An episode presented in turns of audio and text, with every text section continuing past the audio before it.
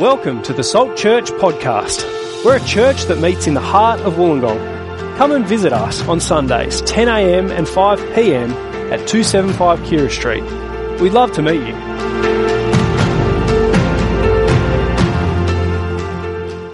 Good morning, everyone. Great to be with you this morning, opening up Matthew's Gospel. I'm one of the pastors here at Salt Church, uh, so welcome. If you're new, uh, I'd love to meet you this morning. Uh, why don't we pray now as we come to God's Word and hear what God wants to say to us? Let's, let's pray.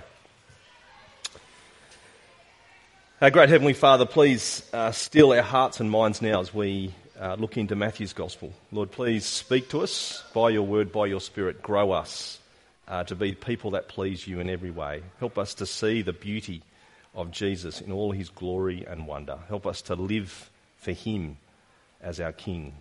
And we pray it for Jesus' sake. Amen.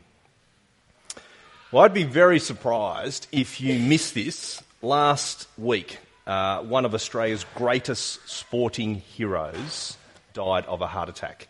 Uh, Shane Warne, uh, he was only 52 years of age uh, and an incredible sporting hero, yeah, for Australia. Um, just loads of accolades of, across his sporting career. Uh, they reckon for what he did for cricket, his leadership, what he did for the game, people are comparing him to Don Bradman. That's a massive call, isn't it? I'll let you guys decide whether that's right. Uh, but it is interesting. Uh, later this month, planned in his home state of Victoria, is a state funeral for Shane Warne. Uh, that's quite remarkable uh, that we're giving him a state funeral. Uh, that is going to be massive. Um, I don't know how many the MCG holds. I don't know whether it'll be full, but is it 90,000 people? Imagine going, your funeral being 90,000 people. Would be publicised, telecast all over the world. I was just reflecting on it. It's really interesting, isn't it, who we idolise in our culture. Uh, for us as Aussies, I reckon it's often the sporting greats, isn't it? Uh, we love our sport.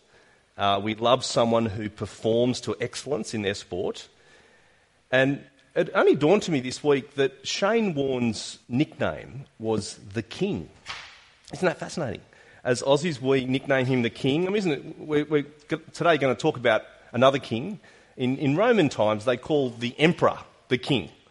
Here we are, we call a spin bowler the king. Uh, we often worship people who have incredible talent on the field, and yet it's got to be said, hasn't it? That they often let us down miserably off the field. And sometimes they let us down miserably uh, in their character on the field as well. It's got to be said, isn't it, that for all his ta- talent and all the great work he did for charity as well, Shane Warne's life was a mess. Uh, he was a serial adulterer, he was a womanizer, he was a, a gambler, he was an abuser of alcohol and drugs, he was a cheat. And I, I don't think any of that's being unfair to someone who's no longer with us. In fact, it's actually very well known, isn't it? It's actually something that he was, many of that, many of that, those things that he was even proud of. Um, for some people, they'd say, actually, that's part of his greatness. That's why we loved him.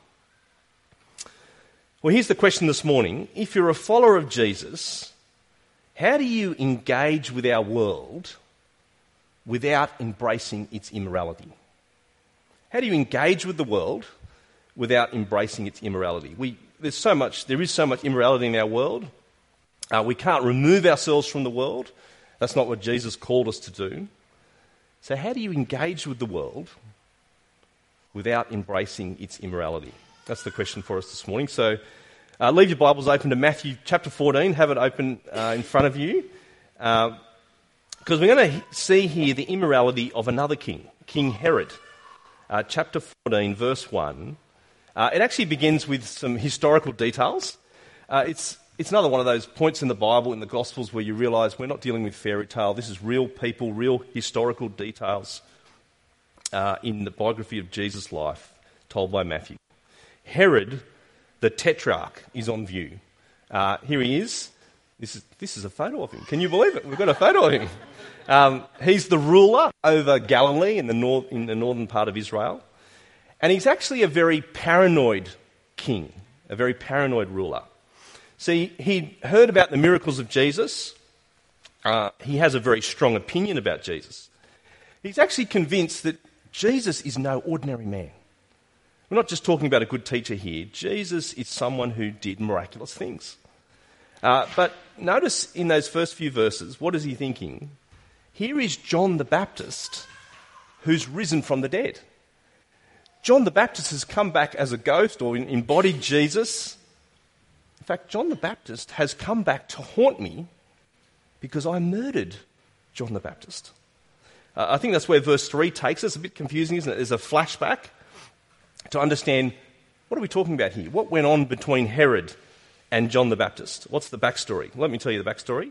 Herod is married, uh, but he has his eyes on another woman. He has his eyes on a woman called Herodias. And who was Herodias? Herodias was actually Herod's niece. Uh, and she was also married to Herod's brother. And so they devise a plan. Uh, Herod divorces his wife, Herodias divorces her husband, and they marry one another. That's how it goes. But then it's not that quite straightforward, is it? Along comes John the Baptist. And John the Baptist speaks out. Look at verse 4. He says to the king, It's not lawful for you to have her. It's not right that you've married her. Let's, uh, let's think into John the Baptist for a moment. Um, you remember him when we, uh, early in Matthew's Gospel, if you've been reading through, or when we went through that part uh, last year. Who's John the Baptist? He's a prophet of God. Uh, he's the one preparing God's people for the coming Messiah, for the coming King. He's actually calling people to repent, to turn back to God. He's saying, Here is God's law. Here's how to get ready for the coming King Jesus. And so what does he do? He actually calls Herod. He has the guts to call Herod to, to repent. I guess he thinks if it's good enough for the people, it's good enough for the king. In fact, it needs to start with the king. If the nation's going to repent, the king needs to repent. But here, here's the question for you In what way do you think we're meant to be like John the Baptist if you're a follower of Jesus? We, we actually wrestled this question through a bit this week in our small group. Now, is it his fashion sense? Do you notice? Uh, incredibly unique, would you say? Uh, I hope it's not his fashion sense. I reckon there's two things that stand out about John the Baptist that we should be emulating. But there's also one really key difference. I reckon the first thing is we ought to imitate John the Baptist and his clarity about immorality. Uh, clarity about immorality is the first point. So, we live in a culture where the lines of morality are seriously blurred. Uh, we live in a culture where it feels like it's rapidly, the, the definition of what is moral or immoral is rapidly changing. Uh, it feels like we're at that point uh, that Isaiah chapter 5 speaks about. The prophet Isaiah, way back, he said, There's coming a day when people will call evil good and good evil. Now, there's probably lots of examples that are going through your head at this point. Uh, but let me give you three examples. One, sex outside of marriage, uh, not considered by many at all to be immoral. Uh, homosexual practice, a sin uh, in God's sight, along with heterosexual sin, and yet celebrated in our culture. And even now to the point where amongst Christians it feels controversial to say that homosexual practice is sin. Thirdly, abortion has become normalised. Now, depending on how old you are, uh, there was a time when those things, even in our community, were considered immoral. But if you say those things are immoral today, you're regarded as narrow as bigoted, as intolerant. You know, those three examples actually stick in my mind because before I came to Wollongong, I was pastoring a church on the Central Coast. We were meeting in a school, and I remember our, our church getting a letter from the Department of Education representatives that explicitly said that if you speak out about any of those topics, you risk uh, being kicked out of the school. See, in our culture, even the word immorality feels old fashioned, doesn't it? We don't actually use that word very much anymore. Uh, we don't use the words sin and immorality, we use the words mistakes, errors of judgment, regrets. Our culture's actually shifted massively, hasn't it? Our, our culture said we're not listening to God and His Word, we're not taking our authority from Him. We're actually going to determine what's right and wrong. But as Christians, I reckon, like John the Baptist, we should have a clarity about right and wrong. We should have a clarity about right and wrong, which actually comes from God's word. Uh, so for us, right and wrong is not a matter of public opinion. Sometimes it'll be popular, sometimes it won't. Sometimes uh, it'll be hated. But where do we learn what is right and wrong? We actually learn it from God. Uh, even when God's word is out of step with our culture. Now, I reckon that, that brings me to the second point about how we imitate John, and it should be an obvious one. That takes great courage, doesn't it? John the Baptist had enormous courage to speak. There he is, willing to stand, willing to confront the most powerful, most influential leaders of the day and call them to repent, call them to turn back. And you, it, raises the question how do you get that kind of courage? Where does, where does John the Baptist get his courage from? And it's very clear, isn't it, that John fears God more than he fears people, yeah? Uh, do you remember back in John chapter 10, you might have read this? Jesus says, Don't fear people, don't even fear the person who can kill you, fear God who can throw you into hell. And John the Baptist gets that. He trusts God, he fears God. And that's often a struggle for us, isn't it? We actually fear people more than God, which kind of makes us wishy washy about sin. It actually causes us to be silent about sin or you know, not speak up when we should. I, I want to say a bit more about that, but let me say something about the way in which I reckon we're not like John the Baptist. What's, what's the thing that we're not like John the Baptist? You should notice that John the Baptist is an old covenant prophet. Uh, he's actually pointing people back to God's law in the Old Testament. Uh, he actually had a, a, a, particular role in the salvation plan of God. Uh, we don't have that same relationship with our community. Uh, our nation is not Israel. Our nation is not the people of God. Uh, our leaders are not the leaders of God's people in the same way that, that Herod was over Israel. And so I reckon that informs us about how we take courage to speak. Um, so it starts, it starts with us as Christians, doesn't it? For us as a church, I reckon it means it's courage to speak to one another. It's courage to call one another to repent. It's actually, what does Paul uh, say in Ephesians chapter 4? It's speaking the truth in love. It's actually not being silent when we see one another caught in sin, but actually calling one another to live the life that God's called us to, to live. Um, calling one another to see the forgiveness and the grace and the mercy in Jesus, and to keep walking in repentance and faith. But I reckon courage also means we speak to our city. We speak to our city about Jesus. Uh, we actually, what's, what's, the, what's the message that we speak to our community? There's lots of things we could say, but it's the message of hope and the message of forgiveness of, Je- of Jesus. It's actually the message turn from your idols, turn to the true and living God before it's too late. Uh, it's actually warning people there is a judgment coming.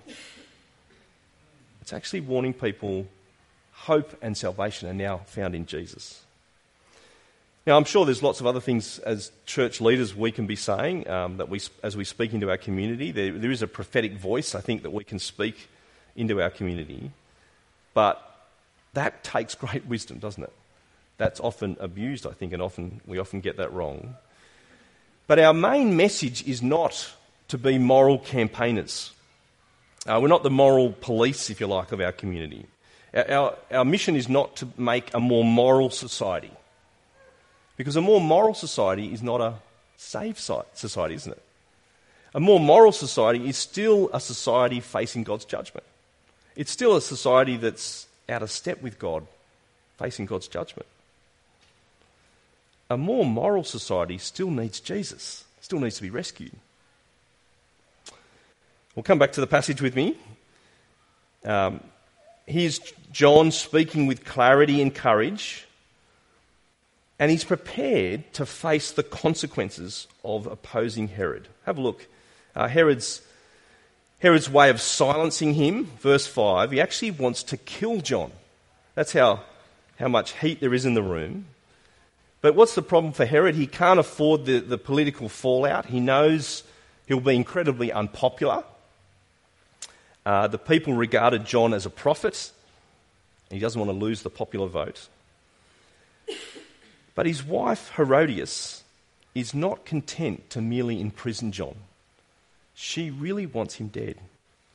And so the opportunity comes at a feast, at a banquet. It's actually Herod's birthday. Uh, now, Amy stole my thunder. Speaking of birthdays, uh, we had this great birthday celebration on Friday, and I, have got photos of that, see? So there we go. Let's show some photos from Friday night. So this is, a, this is the, one of the first postcards that Salt sent out for their first Sunday, is my understanding. On the 11th of March, so 10 years ago, uh, to, the, to the weekend, um, to invite Wollongong to come and hear about Jesus, to become disciples of Jesus. Uh, and there's a photo of our AGM, and there's a photo of our birthday cake, which was massive, and yes, full of 100% sugar. So there it is. But back to a different celebration Herod's birthday. Here it is on offer. Uh, chapter 14. What's going on? All the celebrities are there. This is the social elite uh, of Israel the sports stars, the important business leaders, the politicians. You can imagine that's the feel. The, the who's who are there as they gather for this feast. And Herodias, um, Herodias' daughter dances for the guests. Now, you're not told what kind of dance it is, but you can read between the lines, can't you? In verse 6, it pleased Herod so much. You actually get the feeling that here's another side of Herod's immoral character. He's actually sexually aroused by his own stepdaughter. And he's probably a little bit drunk, and those two things often go together, don't they? Drunkenness that leads to debauchery, and as a result, Herod offers an oath to give her whatever she wants. And so this is where Herodias gets what she wants, uh, where she's, uh, we see her sinful manipulation of her husband. Her daughter says to her, Give him, get him, sorry, get him to give you the head of John the Baptist on a platter. You know, if I can have anything, there's what I want. I want the head of John the Baptist on a platter. And there is Herod trapped, forced into a corner.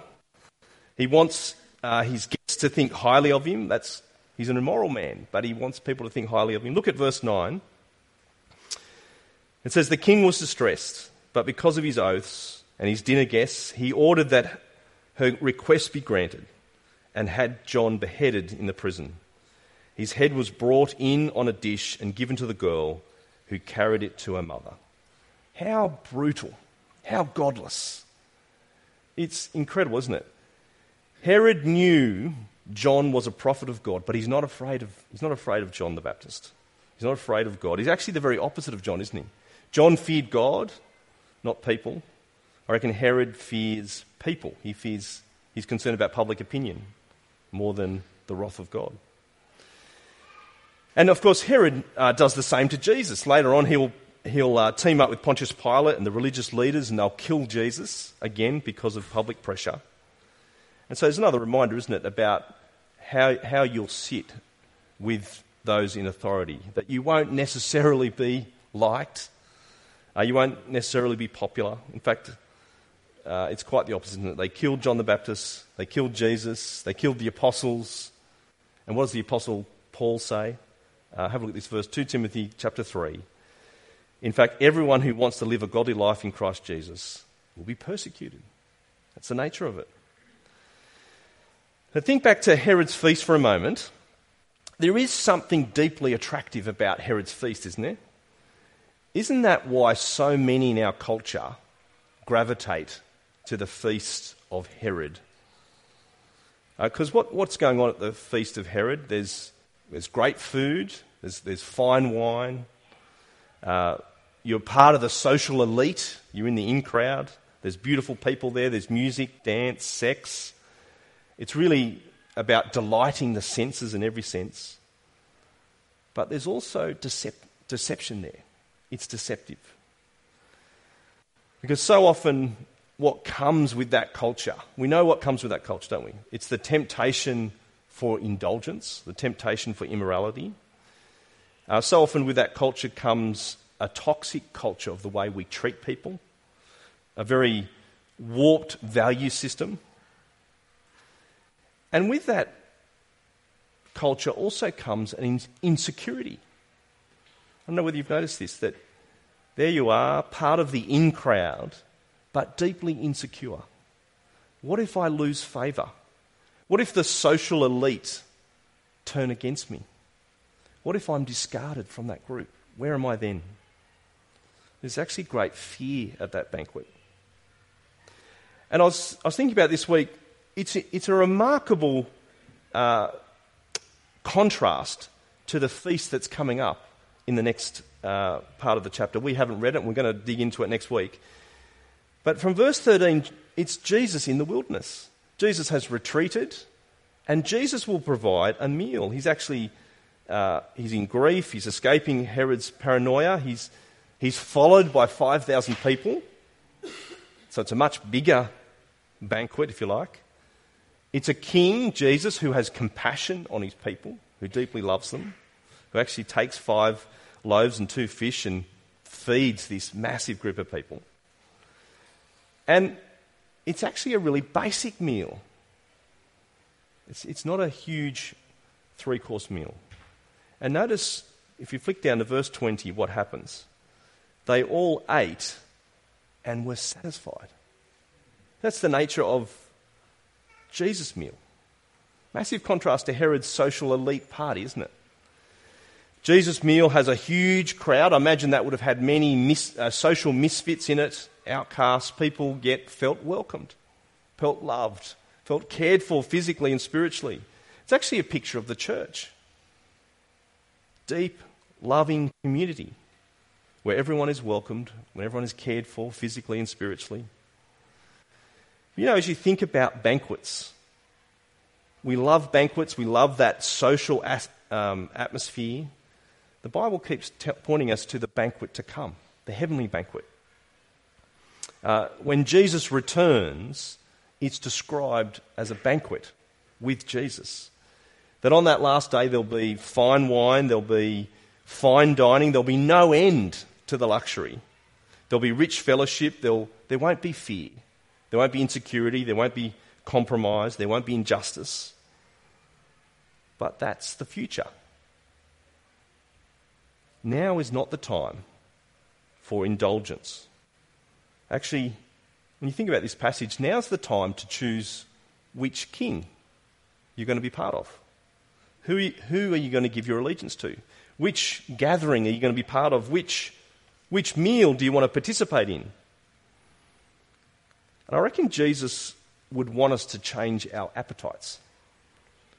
To, to, to stop being tempted towards Herod's immorality and injustice, that kind of feast. To actually despise that feast. And actually bring our hearts to appreciate, to love Jesus, his provision, his teaching, his promise, the security with him, the love with him. That's where Jesus wants to.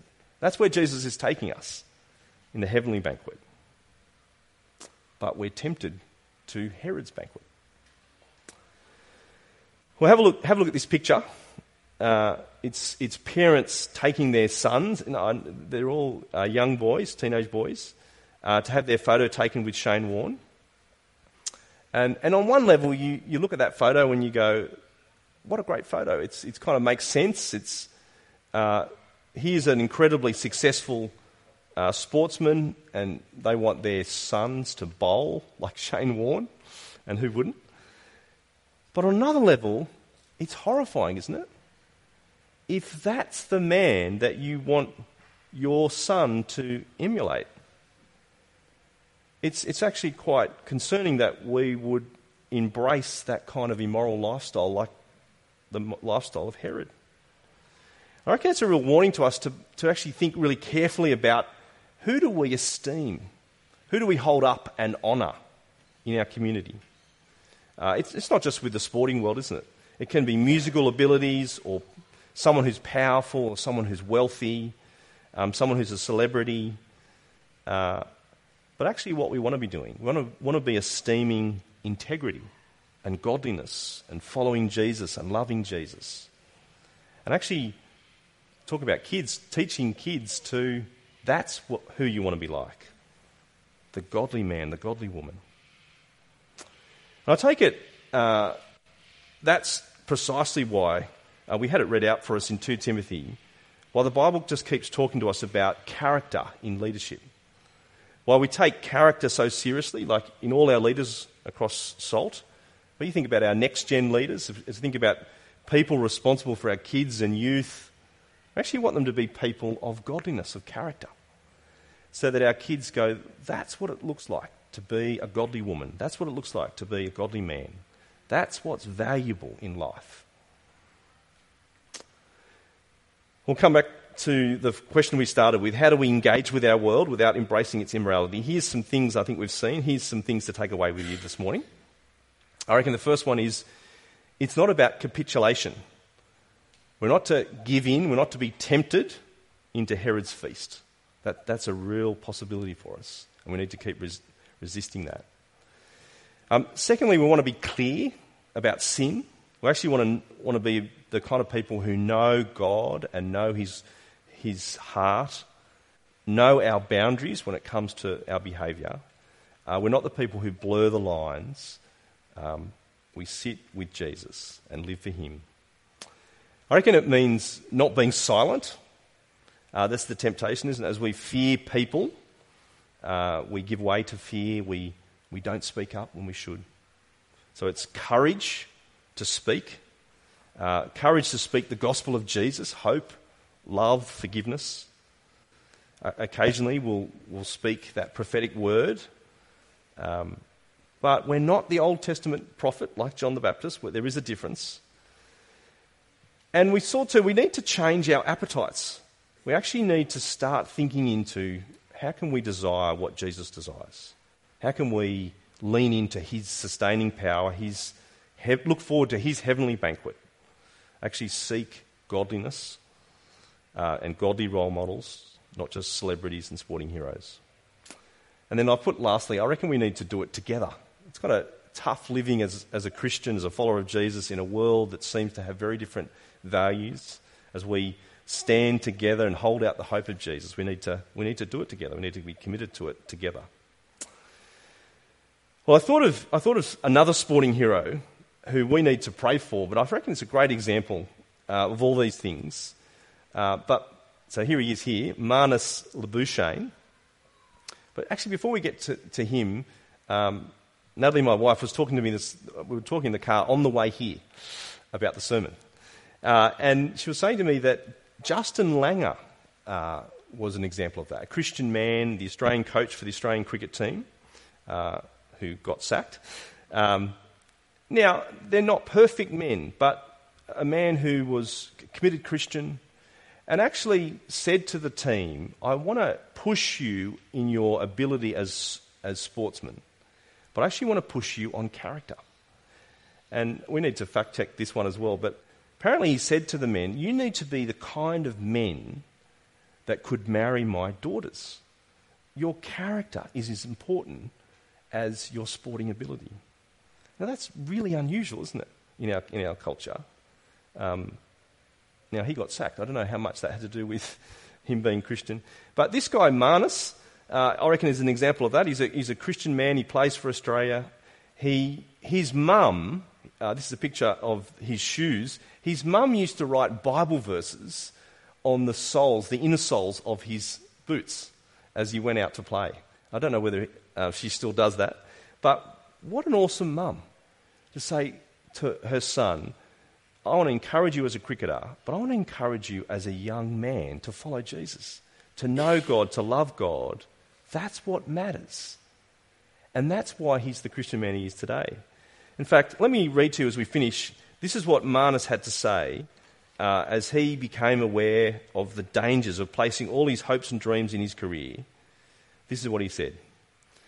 He said, Sport is a fickle game, and injuries play a big part. In the big scheme of things, what you're worth, what you put your value in, isn't out there on the pitch. It's internal and it's in Christ. We need to pray for guys like that, don't we? We need to pray for ourselves, living for Jesus, loving Jesus, holding out hope to our world. Let's pray. Our great Heavenly Father, we, we thank you for uh, the Lord Jesus, uh, his leadership, his integrity, his character, his willingness to go to the cross for us. Father, this morning as we've seen the life of John the Baptist, uh, a man who feared you, who loved you and loved the truth, uh, who pointed people to you. Uh, Father, thank you for his integrity. Thank you for his life. Help us as we think into our lives uh, to be people of courage, to be people of truth, uh, to, people, to be people who are clear on sin. Father, to be people who hold out forgiveness and hope in the Lord Jesus. Uh, Father, we, uh, we do find it difficult living in a culture of immorality, of different values, uh, a culture that has ignored you, has turned their back on you, uh, a culture that doesn't listen uh, to your word. Uh, Father, we do pray that we would be different. We do pray that we would be holding out hope and forgiveness, that we would be um, people full of grace and love. Uh, so, Lord, please help us with these things. We pray in Jesus' name. Amen.